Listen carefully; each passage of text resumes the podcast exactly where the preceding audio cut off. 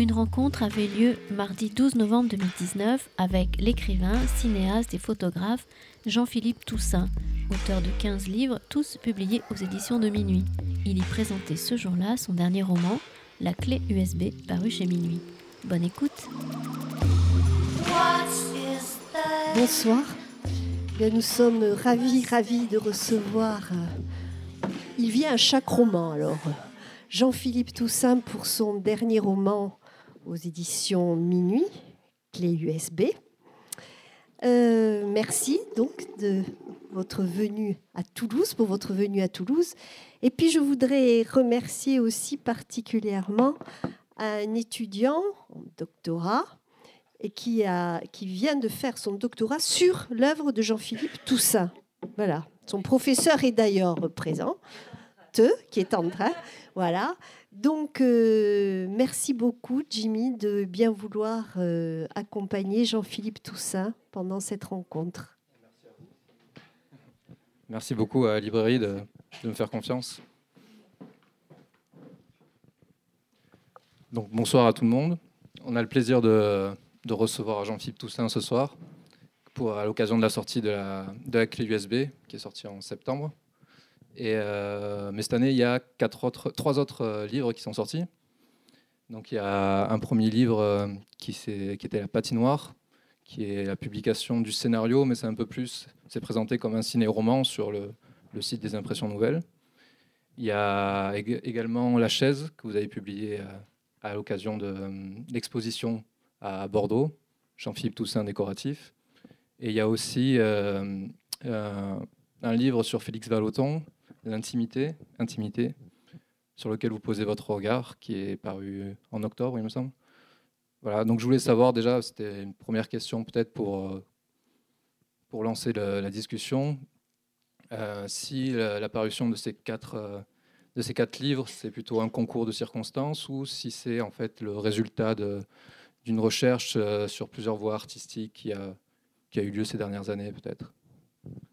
Oui, alors c'est un concours de circonstances. Je n'ai pas programmé cet ensemble très vaste de livres très différents, mais c'est une conséquence du fait que ça fait un certain nombre d'années que je diversifie mes pratiques.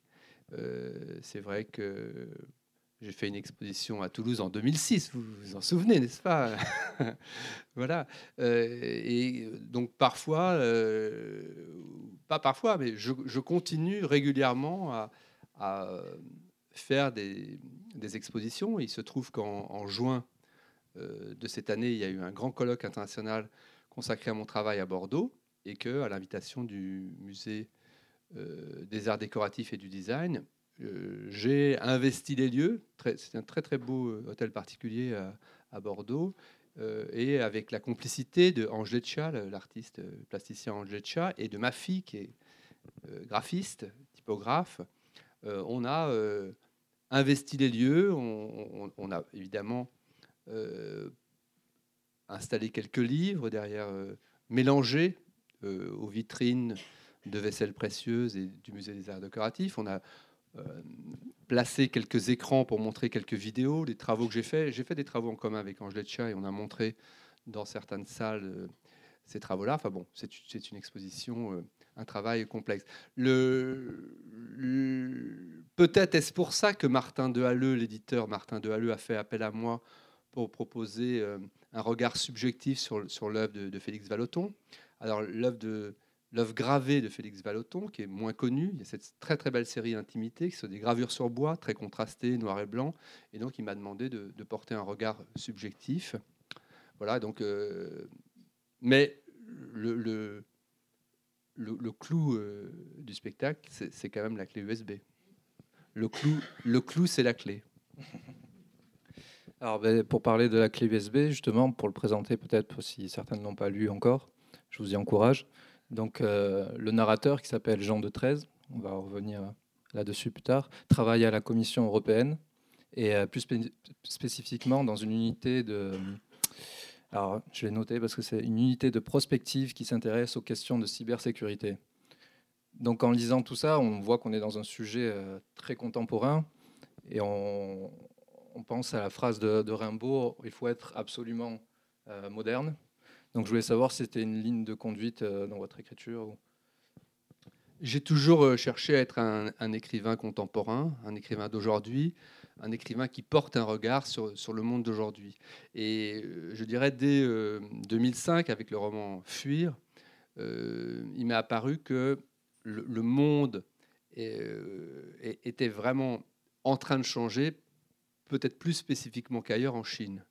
Alors, j'avais déjà fait un certain nombre de voyages en Chine, j'étais assez fasciné par la Chine, j'avais des relations très étroites avec mon éditeur chinois, et j'ai eu envie de situer un roman en Chine, et je me suis dit, en fait, parler de la Chine d'aujourd'hui, c'est parler de l'endroit où le monde du 21e siècle est en train de se construire, est en train de se faire. C'est-à-dire que si on veut poser le focus quelque part dans le monde, c'est sans doute en Chine qu'on voit le plus le monde en train d'évoluer, de se faire, le monde du 21e siècle.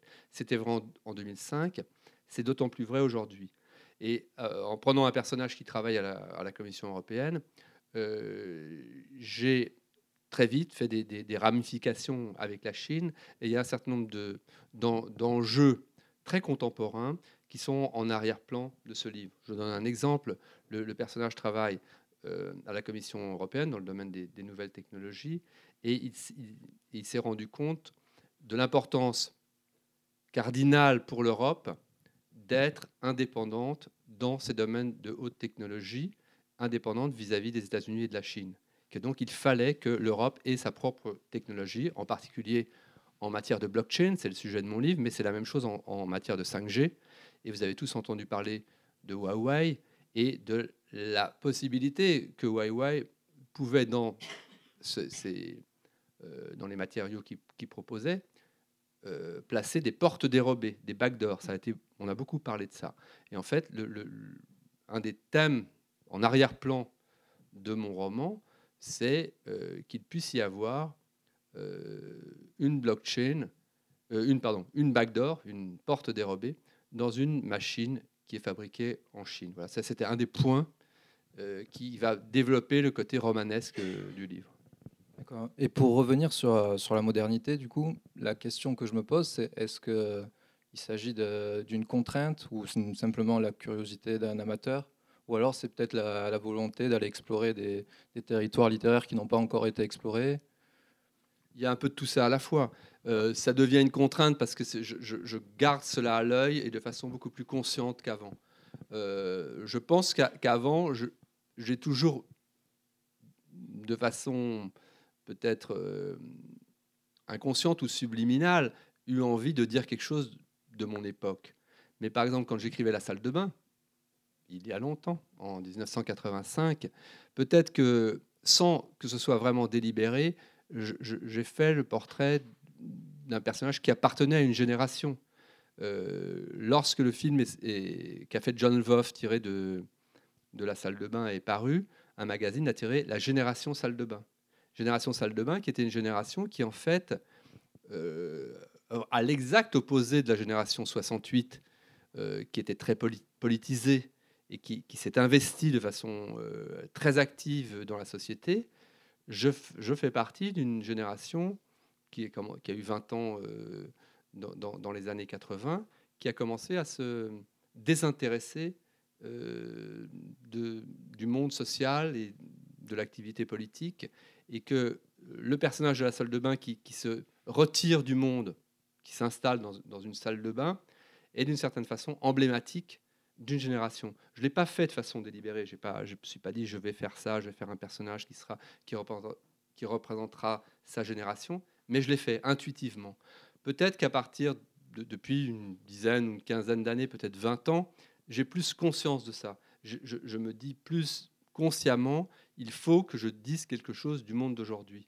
Donc c'est vrai que le fait de m'attacher aux nouvelles technologies, à ces questions de cybersécurité, par exemple, de cyberespionnage, qui sont l'arrière-plan du livre, je crois que ça fait partie de ce désir que j'ai de dire quelque chose du monde d'aujourd'hui, mais pas de porter un point de vue moral ou critique. Je ne dis pas dans le livre « Attention, les nouvelles technologies », vont transformer notre façon de vivre. C'est inquiétant, c'est peut-être dangereux.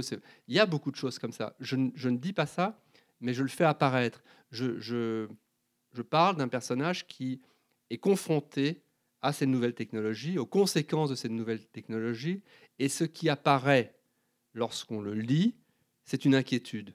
Il y a une inquiétude peut-être non formulée, non dite, qui rôde tout au long du livre. Le fait que lorsqu'il se rend en Chine, lorsque le narrateur se rend en Chine et qu'il a affaire à ces machines tout à fait extravagantes, ces machines à miner qui tournent, 4000 machines qui tournent dans une mine à Bitcoin, 24 heures sur 24, avec une sorte de gabegie énergétique folle, des dépenses d'électricité incroyables, dans un univers un peu secret, un peu caché, crée une inquiétude. Mais je n'ai pas un point de vue moraliste. Je ne dis pas il faut éviter le Bitcoin. Je fais apparaître. Et je pense que c'est ça l'intérêt pour un romancier. C'est de faire surgir quelque chose et pas nécessairement justement de le nommer, mais que le lecteur ressente un certain nombre de choses qui sont liées à notre époque. Ça, pour moi, c'est quelque chose de très important et de plus en plus conscient. Et à la lecture, en fait, je pense que ça surprend beaucoup plus que pour la salle de bain, par exemple, de parler de Bitcoin, de blockchain, de crypto-monnaie, de minage, etc. Et... Seulement, ce n'est pas le seul aspect du roman, ce n'est peut-être même pas le plus important. Et ce qui est intéressant, c'est qu'en le lisant, moi, j'ai eu l'impression d'une écriture élastique. Alors, je m'explique, c'est-à-dire que j'ai eu l'impression qu'on a été chercher des territoires très lointains de ce qui peut être l'univers d'un écrivain ou l'univers littéraire, et qu'on a tellement étiré l'élastique qu'il est revenu en pleine face, si on peut dire, et ça a révélé, ou en tout cas ça a fait un choc beaucoup plus personnel, et on est rentré beaucoup plus dans l'intimité de l'auteur. Le fait d'être allé chercher très loin, il y a eu comme un retour d'élastique. Et donc la question que je me pose, c'est est-ce qu'on est dans le fatal ou dans le fortuit? Est-ce qu'on est en fait dans la volonté de... Est-ce que dès le départ, il y avait cette volonté d'avoir cette distance entre les deux univers, ou est-ce que la partie plus autobiographique a un peu surpris l'écriture? C'est presque le contraire, c'est plutôt l'élastique sur le nez, enfin, quand on se reprend l'élastique, qui était prévu. Disons, la fin du livre, je savais que j'allais vers la fin du livre, pour ceux qui l'ont lu. Vous savez de quoi il s'agit. Là, je vais le dire autrement, il y a dans ce livre, en fait, un double mouvement. Un qui fuit le centre et un qui va vers le centre. Donc, un qui est centripète et l'autre qui est centrifuge. Et la partie qui fuit le centre, je dis le centre intime, je dirais presque, hein, la partie qui fuit le centre est la partie romanesque. Et à partir d'un certain nombre d'éléments, un personnage qui travaille à la Commission européenne dans le domaine des nouvelles technologies, je vais faire apparaître quelque chose de très romanesque, comme, à mon avis, je ne l'avais jamais fait dans aucun de mes livres. Je construis vraiment une intrigue romanesque à partir, on peut dire presque à partir de cette clé USB. C'est au moment où un personnage égare une clé USB devant le narrateur ramasse cette clé USB et il va découvrir des choses à l'intérieur de cette clé USB. Il y a là donc quelque chose de romanesque qui va s'installer, que je vais poursuivre. Et je dirais que ça, c'est peut-être ce qui était le plus inattendu pour moi. Ce qui était le plus inattendu pour moi, c'est comment et combien ce livre finalement a été romanesque. J'ai même pu dire, c'est mon premier roman. C'est la première fois que j'attache de l'importance à une histoire. Alors, je n'ai pas été jusqu'au bout. Si on attend juste un roman d'espionnage, on sera déçu. Mais j'ai quand même fait un gros effort. Et d'habitude, je disais, moi, les histoires, je m'en fous, je ne raconte pas d'histoire, ce n'est pas mon propos. Et tandis que là, à un moment, je me suis dit... Avec ces questions autour de la Commission européenne, il faut que je rende mon livre passionnant, parce que ça, j'ai toujours cherché à ce que mes livres soient passionnants. Comment faire ? Et là, je me suis dit, il faut introduire quelque chose qui va attirer l'attention. Et puis, je suis parti de cette idée, de cette clé USB. Puis le narrateur soupçonne l'existence, on en a parlé, d'une porte dérobée, d'une backdoor dans une machine... fabriqué en Chine et il va être amené à voyager en Chine et à se rendre lui-même en Chine. Et là, j'ai vraiment commencé à construire une histoire au sens le plus habituel des scénarios de cinéma, d'un scénariste, d'imaginer des scènes, d'imaginer des éléments de suspense. Et ça, je ne l'avais jamais fait. Et ça, je pense que ça, c'est la partie qui s'éloigne du centre. Mais ce que je n'ai jamais perdu de vue, parce que c'était presque le sens ou la raison pour laquelle j'ai écrit mon livre, c'est toute la fin du livre, c'est toute la partie intime. Et donc, le livre, il est très surprenant, parce qu'au bout du 3/4 du livre, il y a un inversement de perspective. Il y a presque un autre livre qui commence. Et alors qu'on était dans... Parce que on va peut-être y revenir là-dessus. Il y a un point qui va de bout en bout, c'est une inquiétude. Le personnage travaille sur l'avenir et il constate, il sait que l'avenir a toujours été source d'inquiétude pour l'être humain. Et donc, cette inquiétude, il y a même une phrase dans le livre, c'est « l'inquiétude, voilà ». Donc, l'inquiétude, dès le début, est nommée. Et l'inquiétude, elle est, pendant les 3 premiers quarts du livre, elle est professionnelle. Elle est liée à cette intrigue. Elle est liée à quelqu'un qui travaille à la Commission européenne, qui fait un voyage secret. Il n'a prévenu personne. Il ne veut pas être surpris. Mais il y a des gens qui vont peut-être le surprendre. Il a quasiment volé, ou en tout cas ramassé une clé USB sans le consentement de son propriétaire. Il a regardé ce qu'il y avait dedans alors qu'il n'était pas autorisé à le faire. Il entreprend un voyage secret ou une parenthèse secrète à un voyage en Asie. Et tout ça va lui créer des inquiétudes, je dirais, liées à sa profession ou à sa quête là, professionnelle. Mais vers la fin du livre, on va arriver à une inquiétude privée, à une inquiétude intime. Et il y a vraiment un basculement à un moment dans le livre. Et, donc cet intérêt pour l'histoire, la construction de l'histoire, est-ce que j'ai l'impression que ça va de pair avec la construction d'un personnage? Pour la première fois, on a un personnage qui est clairement identifiable, un narrateur qui est clairement identifiable de votre nom, donc qui s'appelle Jean de Treize. La seule fois où il y avait un nom de narrateur, il s'appelait Jean-Philippe dans Made in China. Autrement, il n'y avait pas de narrateur, était anonyme. Et donc ce personnage a une histoire familiale, il a une profession qui est largement définie. Autrement dit, il y a véritablement une construction d'un personnage. Et je voulais savoir, du coup, est-ce que c'est aussi un nouveau pas vers la reconstruction, le fait de quitter un peu le nouveau roman? Il y a eu d'abord le retour au récit. Et est-ce que le personnage, depuis Marie, commence à faire de plus en plus entrer dans votre écriture? C'est en effet un pas vers le romanesque. Le fait de nommer, le fait que le personnage a un nom, en effet, c'est nouveau.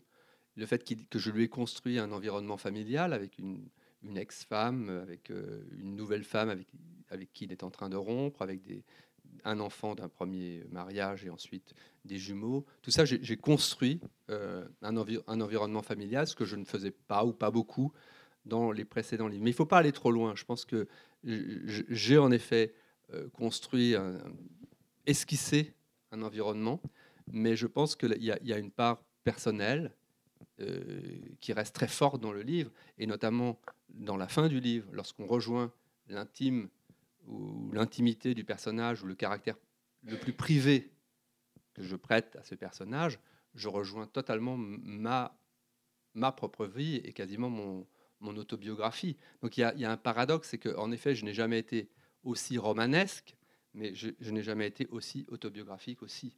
Donc ça m'importe aussi. Donc je construis un personnage, mais c'est peut-être pour mieux me livrer, qu'il y a peut-être un paravent de créer un personnage qui n'est pas exactement moi, mais finalement pour pouvoir à la fin dire des choses qui sont totalement privées et intimes. Alors pour recadrer sur l'histoire, l'intrigue commence par la question de savoir comment peut-on disparaître 48 heures, il me semble, à l'heure où toutes les technologies nous surveillent, à l'heure où on est géolocalisé en permanence avec nos téléphones portables, avec nos adresses IP, etc. Comment disparaître pendant 48 heures? Donc il y a toute cette réflexion, en fait, et vous l'avez dit dans votre réponse, entre l'intime et le privé. Et je n'ai pas pu m'empêcher de repenser à à une citation que vous avez souvent citée de Roland Barthes, qui dit qu'il faut donner l'intime et non pas le privé.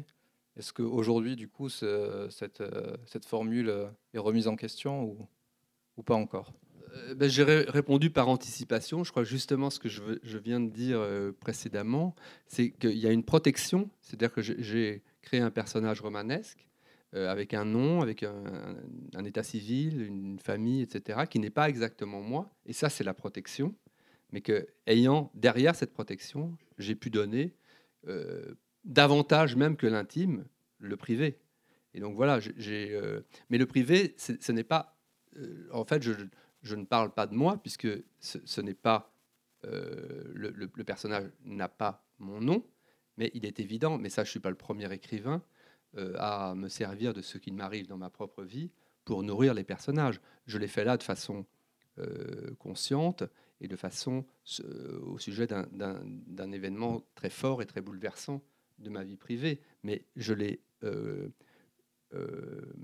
placé dans un environnement, je dirais, qui est protecteur, ou d'une certaine façon, la fiction que j'ai construite me protège et me permet d'aller plus loin vers ce privé. D'accord. Et donc, les clins d'œil qui peuvent se voir entre l'autobiographie et le récit ne sont pas forcément nécessaires à l'intrigue. Par exemple, quel clin d'œil ? Le fait que le père du narrateur ait le même métier que le narrateur. On pense à votre père qui était écrivain et directeur du journal Le Soir. Et toute la fin, Oui, alors là, en effet, je dirais que c'est plus qu'un clin d'œil. C'est quelque chose de... J'ai pensé qu'avec cette construction romanesque que j'avais établie, j'étais suffisamment planqué, si je puis dire, ou caché pour pouvoir... aborder des questions plus intimes. Et je pense que cela a une force littéraire d'autant plus grande que ce qui vient à la fin du livre, qui est du domaine du privé ou de l'intime, a été précédé de ce romanesque. C'est-à-dire qu'en réalité, dans la partie la plus romanesque, je crée une inquiétude et je pense que je mets le lecteur dans une disposition particulière. Je ne dis pas que je fragilise le lecteur, parce que je peux pas fragiliser le lecteur, mais le lecteur, s'il s'est identifié un peu ou prou au personnage, il est mis dans un état d'un peu d'insécurité, d'inquiétude, d'intranquillité, et donc il est d'une certaine façon fragilisé. Et ce qui va survenir...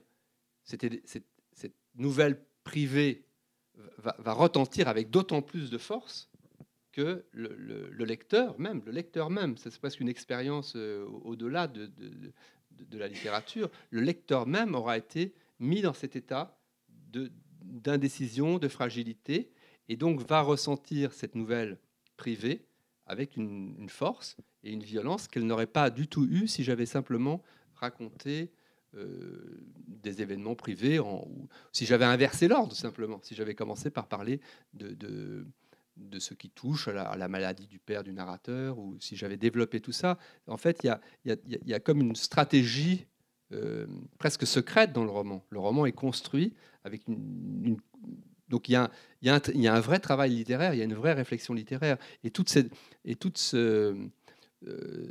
générosité à faire de la fiction, elle a aussi un intérêt littéraire pour moi, parce qu'elle va donner plus de force et d'écho à la partie intime finale. Alors, je voudrais continuer sur la ligne du privé, en abordant les motifs plus romanesques qui sont mis en place, les objets, comme la clé USB qui donne son titre, et qui est finalement une intrusion dans l'intimité de la personne, parce qu'on ne sait pas ce qu'on cache dans nos clés USB. Mais il y a aussi cette scène qui a été souvent commentée, où le narrateur se rend dans les toilettes avec son ordinateur portable, pose son ordinateur portable devant lui, et il voit apparaître un bras en dessous de la cloison qui passe en dessous de la porte et qui lui vole son ordinateur. Alors à raconter comme ça, et même j'ai beaucoup entendu de commentateurs qui ont dit que c'était une scène drôle. Moi, c'est la scène la plus angoissante que j'ai jamais vue de ma vie. Il y a une intrusion vraiment très violente dans le privé où le narrateur est incapable de pouvoir agir en voyant ce bras qui n'a ni corps ni tête. Et donc, je voulais peut-être que vous reveniez sur cette scène. Je peux dire un mot de la genèse de cette scène, parce que c'est quelque chose d'assez étonnant. C'est que je me trouvais en Corée du Sud, à Busan, et j'étais dans un hôtel au bord de la mer, et Internet ne fonctionnait pas dans les étages. Et en fait, on avait Internet qu'au rez-de-chaussée de l'hôtel. Là, ça date de 2013, ce voyage. Et j'étais là, donc, au rez-de-chaussée, et à un moment, je m'absente aux toilettes. Évidemment, j'amène mon ordinateur avec moi. Je m'enferme dans la cabine, et je pose mon ordinateur par terre. Et à un moment, je me dis, mais qu'est-ce qui arrive ? Qu'est-ce qui se passerait si maintenant on me volait cet ordinateur ? Et alors j'ai arrêté peut-être la réflexion, mais j'ai tout de suite perçu qu'il y avait là une situation romanesque extraordinaire. Je l'ai gardée dans un coin de mon esprit. Et très vite, lorsque j'ai commencé à élaborer mon roman, donc à esquisser des scènes, j'avais l'intention que le narrateur soit encore plus démuni par le fait qu'on lui vole son ordinateur. Et donc, j'ai pensé que je pourrais ajouter cette scène de vol d'ordinateur. Et évidemment, cette scène de vol d'ordinateur qui est totalement cauchemardesque, parce que être aux toilettes et de voir apparaître une main sous la porte, et que cette main soit une main voleuse d'ordinateur, alors que le personnage est déjà assez paranoïaque et se demande s'il n'est pas surveillé par les Chinois qui sont autour de lui. Alors j'ai changé évidemment le lieu, puisque dans le livre, l'action ne se passe pas à Busan, en Corée. Mais ça, c'est comme ça que l'idée m'est venue. Mais après, j'ai décalé tout ça et j'ai situé la scène à Dalian, en Chine, à un moment où le personnage est déjà très fragilisé. Parce qu'en fait, ça suit une scène où il a fait une visite de nuit totalement interdite et il a été surpris déjà. Donc il est déjà dans un état de mauvaise conscience, d'inquiétude, de paranoïa assez aiguë, et il lui arrive ça en plus. Et ce en plus est vraiment un en plus, parce que dans cet ordinateur se trouvait le texte de la conférence et toutes les images de la conférence qu'il devait donner à Tokyo le surlendemain. Donc il va se retrouver de plus en plus. Alors tout ça, évidemment, moi, c'est quelque chose que je construis, qui fait partie de cette construction, mais je suis évidemment d'accord avec vous que c'est une scène de cauchemar, en fait, mais qui a une sorte de force romanesque. Et j'ai appris récemment une force psychanalytique aussi, tout à fait renversante, parce que plusieurs personnes m'ont souligné le fait que cette main, en plus portant une chevalière, apparaissant sous la porte des toilettes et volant l'ordinateur, peut avoir une résonance psychanalytique, à mon avis, très riche, et encore plus forte et encore plus inquiétante. Je dois peut-être aller voir un psychanalyste. Je voulais continuer justement avec, puisque certains ont... En écoutant, du coup, en lisant et en écoutant certains entretiens, beaucoup ont cherché le rire aussi dans la clé USB, peut-être par habitude. Et moi, je trouve que vous avez essayé de le mettre à distance dans ce roman. J'ai même senti que dans vos fameuses parenthèses, qui sont souvent le lieu où on peut exprimer une blague ou... je ne sais comment le dire. Le lieu tranquille, on se retire. J'ai trouvé que même dans les parenthèses, il y avait quelque chose d'un travail sur le rythme, etc., qui désamorçait la clausule qui vient faire rire d'habitude. Est-ce que ça a été aussi une volonté de mettre à distance Je suis d'accord avec vous. Il y a sans doute moins de scènes drôles. Il en reste sans doute quelques-unes. Je pense que la scène sur les cintres anti-vol, enfin bon, pour ceux qui ont lu le livre, il y a 3 pages où le narrateur se farcit les cintres anti-vol. Enfin, je ne sais pas si vous voyez de quoi il s'agit. Quand vous allez à l'hôtel et vous mettez votre manteau, enfin, vous sortez ces espèces de cintres qui qu'on ne peut pas raccrocher. Et donc, la seule façon, c'est soit d'entrer soi-même dans l'armoire et essayer de mettre son manteau autour, soit de l'enlever et après ne plus être capable de le remettre. Bon, ça, c'est aussi une vieille hantise.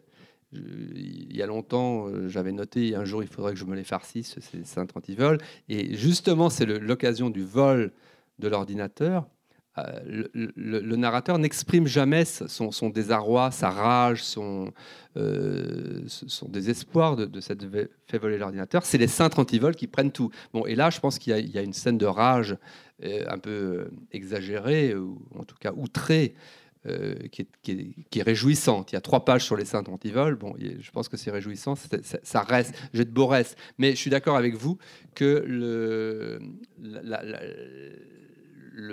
le comique, l'ironie n'était pas du tout la priorité de ce livre, et notamment dans tout ce qui concerne les nouvelles technologies, dans tout ce qui concerne le Bitcoin ou la blockchain. Je n'avais pas l'impression d'être spécialement amusant, et j'ai en effet constaté aussi que certains commentateurs disaient que c'était très drôle et très avec beaucoup de recul. Bon, je veux bien l'admettre. Les personnages des lobbyistes peuvent être de temps en temps revêtir un caractère. Il peut y avoir de temps en temps des petites choses comme ça, mais je ne crois pas que ce soit spécialement un livre drôle ou comique. Je suis d'accord avec vous. Oui, la scène des cintres, moi, m'a fait penser à Des Proches, le sketch où il se bat pour récupérer son pantalon. Je sais pas si... J'avais pensé à une sorte de rage un peu à la Thomas Bernhard. Thomas Bernhard, de temps en temps, se focalise sur quelque chose. Et en fait, une des choses où, indépendamment, c'est le fait de faire 3 pages là-dessus, quoi. C'est une sorte, ça devient une obsession, et ces scènes deviennent, d'une certaine façon, prennent une ampleur qu'il n'aurait pas dû avoir. Et qui vient un peu en soulagement de la scène, justement, du vol de l'ordinateur. Voilà. Ceux qui trinquent, c'est les cintres qui trinquent. J'aurais peut-être une dernière question avant de passer aux questions pour le public. Une question sur la prospective. Donc, en fait, je pense à votre manière de concevoir, qui est souvent pensée à l'avance, le scénario des romans. C'est amusant que le mot scénario existe aussi en prospective. Est-ce qu'il y a aussi ici un clin d'œil? Est-ce que le narrateur pouvait être plus proche de l'écrivain parce que justement il y avait cette idée de concevoir comme ça les scénarios? Est-ce qu'il y avait cette volonté de ce regard sur le... Non, ce qui est la proximité que je vois, c'est que les prospectivistes travaillent sur l'avenir, travaillent sur le futur. Et je trouve que c'est incroyablement romanesque. Et que, en effet, d'une certaine façon, dans le travail de l'écriture, il peut avoir ce regard sur le futur, ce regard sur l'avenir, et puis aussi, comme il a été dit, que le futur ou l'avenir a toujours suscité une inquiétude chez l'être humain, et qu'il a toujours cherché à des parades pour atténuer l'inquiétude que le futur lui procurait, et que là, en l'occurrence, dans le domaine de la prospective, c'est très sérieux. C'est une vraie discipline qui utilise les statistiques, mais qui utilise en effet aussi les scénarios. Et là, on est proche de quelque chose de romanesque. Et ça m'intéressait que cette profession, me semble, être une profession très romanesque, assez mal connue. Je brosse un portrait de la discipline, des grands noms de la discipline au début du livre, parce que ils ne sont pas tellement connus du grand public, alors que ce sont des personnages vraiment très, très connus dans cette discipline. Mais c'est un peu une discipline qui passe inaperçue, qui n'est pas vraiment étudiée à l'université, ou, si elle est étudiée à l'université, dépend parfois des statistiques, parfois de la psychologie, parfois de la sociologie. Enfin, elle est un peu mystérieuse, mais elle est très romanesque, qu'un personnage ait comme profession de s'intéresser au futur ou à l'avenir, me semblait vraiment une mine, et je m'en suis emparé avec délectation. Et en plus, le fait de porter son regard vers l'avenir, est-ce que ça ne permet pas aussi de cacher le passé qui rattrape à la fin du... Alors ça, c'est la construction du livre, c'est que le personnage est toujours tourné vers l'avenir, s'interroge sur ce que sera l'avenir, mais que, et ça c'est le moment où le livre bascule, c'est que c'est le passé qui lui revient à la figure. C'est qu'il a beau regarder l'avenir, c'est le passé et l'enfance est quelque chose d'universel.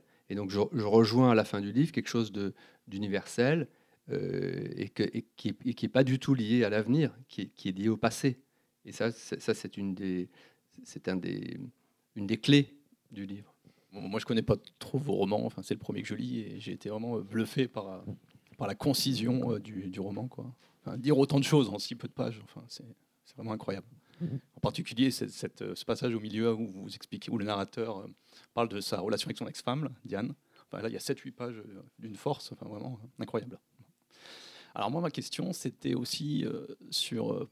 enfin, je trouve que le roman s'adapterait bien au cinéma. Enfin, j'ai beaucoup de choses en tête, des choses très graphiques, visuelles. Et je voulais savoir si c'était quelque chose que vous envisagez, ou si vos romans d'habitude sont adaptés aussi. Je ne sais pas si vous en avez l'habitude. Enfin, voilà. Alors, je vais faire une réponse. Il fut un temps où j'ai adapté moi-même mes livres au cinéma. J'ai fait des films à la fin des années 90. J'ai adapté... Enfin, il y a d'abord eu une adaptation de La salle de bain, mon premier roman, qui a été faite par John Lvoff avec Tom Novembre. Et ensuite, moi, j'ai adapté 2 romans, Monsieur et l'appareil photo. C'est les romans de la fin des années 90. Ce sont des longs métrages, 35 mm, avec des acteurs connus qui étaient sortis en salle. Donc j'ai fait ça, donc à la fin des années 90. Après, j'ai continué à faire du cinéma, mais sous une forme beaucoup plus expérimentale. Et les films étaient généralement tournés en Chine et montrés plutôt dans des musées, espaces d'exposition, que dans des cinémas. Pour vous dire les choses franchement, je n'y ai pas du tout pensé au cinéma, une adaptation cinématographique. Et en tout cas, je sais que je ne le ferai pas moi-même. Ce n'est pas quelque chose qui m'intéresserait. Mais il n'empêche que dans la littérature, dans le travail littéraire que j'ai fait, j'étais très visuel et j'ai évidemment souvent pensé à des références cinématographiques. Et peut-être plus parfois qu'à des références littéraires. Certaines scènes d'Hitchcock m'ont marqué, et cette façon, par exemple, où le narrateur, lorsqu'il y a la perte de la clé USB, aperçoit à travers la baie vitrée les personnages qui rejoignent le parking, le coup de téléphone, où il téléphone, il les voit à distance, la place de la porte à tambour de l'hôtel, tout ça, ce sont des éléments visuels qui m'ont évidemment intéressé, et je me suis laissé influencer par le cinéma. Je pense aussi que la façon dont je décris la visite de nuit dans la mine à Dalian, j'ai cherché à faire une sorte... Mais disons que je l'ai fait moi dans mon livre, et peu importe après, si quelqu'un a envie de faire un film, pourquoi pas, mais ce n'est pas du tout quelque chose qui m'intéresse particulièrement, ne m'intéresse pas moi, ne m'obsède pas particulièrement si quelqu'un a envie de le faire ou pas. C'est pas du tout... Je me suis laissé inspirer par le cinéma, mais... Après, advienne que pourra. Et merci pour le compliment en introduction. Je n'ai pas encore lu La clé USB, mais par rapport à ce que vous avez dit sur le fait du contemporain, de parler du monde contemporain, je me demandais, comme vous disiez, que le héros de La salle de bain était devenu emblématique d'une génération. Je me demandais si ce n'était pas plus simple d'être contemporain et de le rester quand on décrit l'humeur d'une époque qui peut rester contemporaine plutôt que des problèmes précis ou technologiques d'une époque, même si la technologie peut être un prétexte pour ce qu'elle génère d'humain, mais est-ce que ce n'est pas plus simple d'être contemporain plutôt qu'actuel quand on est moins ancré dans une époque très précise, quoi. Oui, alors je comprends, je pense que vous voulez dire, est-ce qu'on n'est pas plus universel ? Parce que contemporain, non. Je peux répondre à la question, je peux dire non. Non, je ne crois pas. Je crois que si on veut parler du monde contemporain, il faut parler des objets du contemporain. Mais ce ne veut pas dire du tout qu'on est plus universel. Alors là, ce n'est pas exactement votre question, mais je la complète. Disons que je peux agréer à ce que vous dites en disant qu'en effet, si on parle des objets du monde contemporain, on n'est pas nécessairement plus universel. Mais cela dit, oui, on est plus contemporain. C'est-à-dire qu'on dit plus quelque chose de l'époque si on parle si par exemple aujourd'hui je parle des nouvelles technologies, je le suis plus que si je parle de quelqu'un qui se réfugie dans la montagne. Mais ce n'est pas parce que, ça je suis d'accord éventuellement, ce n'est pas parce qu'on a cette attention aux contemporains qu'on est plus universel. Est-ce que j'ai répondu à la question ? Plus ou moins, mais c'est... Merci. Alors, Alors j'ai bien compris la rupture, évidemment, et la petite manipulation du lecteur. Je voulais savoir si cette partie romanesque avait néanmoins une fin qui ne nous est pas parvenue. Alors, je peux répondre par une confidence. Il n'y a que moi c'est qu'il n'est pas exclu que ce livre soit le premier d'un ensemble romanesque plus vaste où, éventuellement, certains personnages qui sont apparus dans ce livre-là, qui seraient dans cette hypothèse-là le premier d'un ensemble plus vaste, réapparaîtraient. Très bien. On attend. Parce qu'il y a aussi une disparition de 48 heures ou plus dont on ne sait rien. Le livre traite de cette parenthèse occulte. Oui, oui. C'est le sujet du livre. C'est le personnage réussit à ménager un blanc de 48 heures dans son emploi du temps. C'est le point de départ du livre, mais ça... c'est ce que le livre décrit, cette parenthèse de 48 heures, on en sait beaucoup, puisque c'est le moment où il part à Roissy, et tout ça est décrit très précisément, les 48 heures. Le blanc est peut-être ce qui est le plus décrit dans le livre. Mais il y a cette part manquante. Il y a toujours une part manquante, sinon ça manque d'énergie. Qui sera complétée, peut-être. Qui sait ? Est-ce que dans la machine littéraire que vous construisez, cette porte dérobée, ce n'est pas justement la partie romanesque? Alors vous dites que vous vous planquez derrière, mais c'est aussi une voie d'accès, en fait, à des données personnelles, pour reprendre le vocabulaire technique. Tout à fait. C'est une remarque pertinente qui a été souvent faite par des gens bien intentionnés qui voyaient l'ensemble du roman comme un roman à clé dans lequel la porte dérobée était sans doute l'accès au privé et à la fin du livre, pour ceux qui l'ont lu. C'était pas quelque chose auquel j'avais pensé en l'écrivant, c'est pas du tout quelque chose que j'avais prémédité, ou je n'ai jamais vu la fin du livre comme la voie d'accès au privé, ou la voie d'accès au passé, ou la voie d'accès à l'enfance. Mais je reconnais que c'est une hypothèse extrêmement pertinente.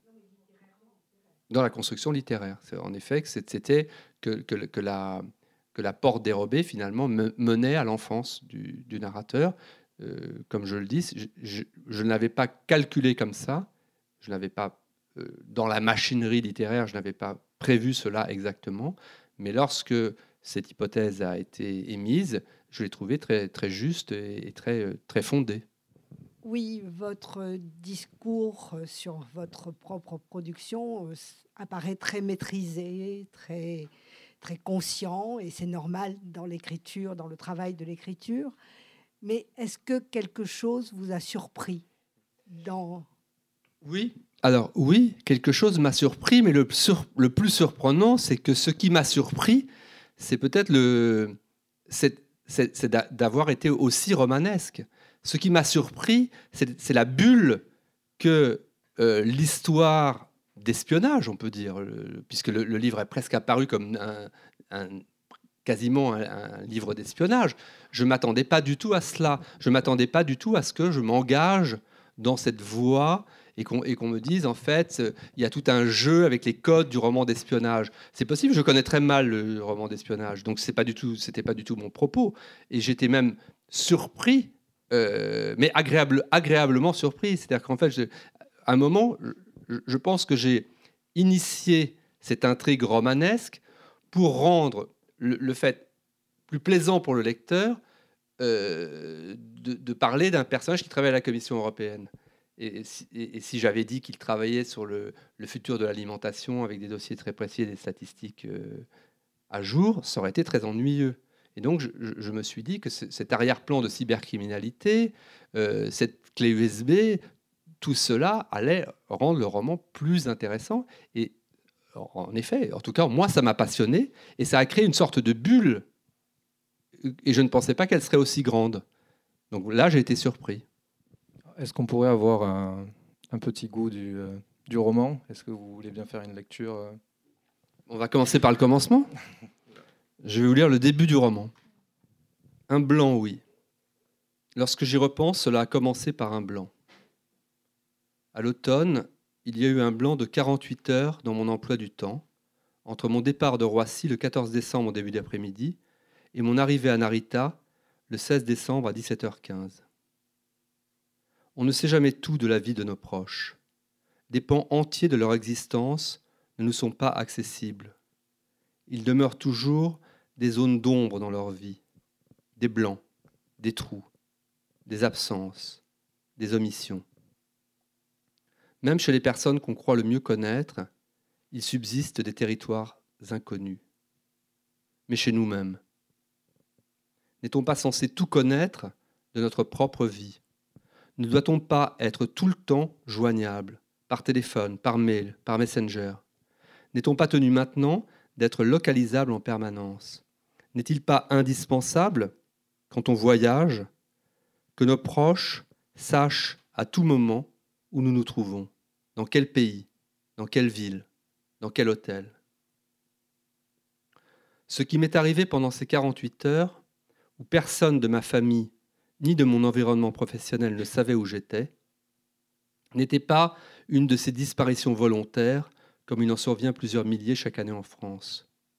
Ce n'était pas non plus une de ces amnésies passagères, un trou de mémoire, une éclipse fugitive de la conscience due à l'abus d'alcool, quand après une soirée trop arrosée, on ne se souvient plus au réveil des événements de la nuit, qui nous réapparaissent dans les vapeurs de notre mémoire embrumée, comme si les choses que nous avions vécues la nuit précédente, et parfois les plus voluptueuses, comme une rencontre sexuelle éphémère, étaient advenues malgré nous et avaient par la suite été effacées de notre mémoire. Non, je n'ai souffert d'aucune amnésie de cette sorte pendant ces 48 heures. Au contraire, je me souviens de ces 2 jours avec netteté et précision. Certaines images me reviennent même avec une clairvoyance hallucinatoire. Mais il y a ce blanc volontaire dans mon emploi du temps, cette parenthèse occulte que j'ai moi-même organisée en gommant toute trace de ma présence au monde, comme si j'avais disparu des radars, comme si je m'étais volatilisé en temps réel. Je n'étais, pendant 48 heures, officiellement, plus nulle part. Et personne n'a jamais su où je me trouvais. Merci beaucoup.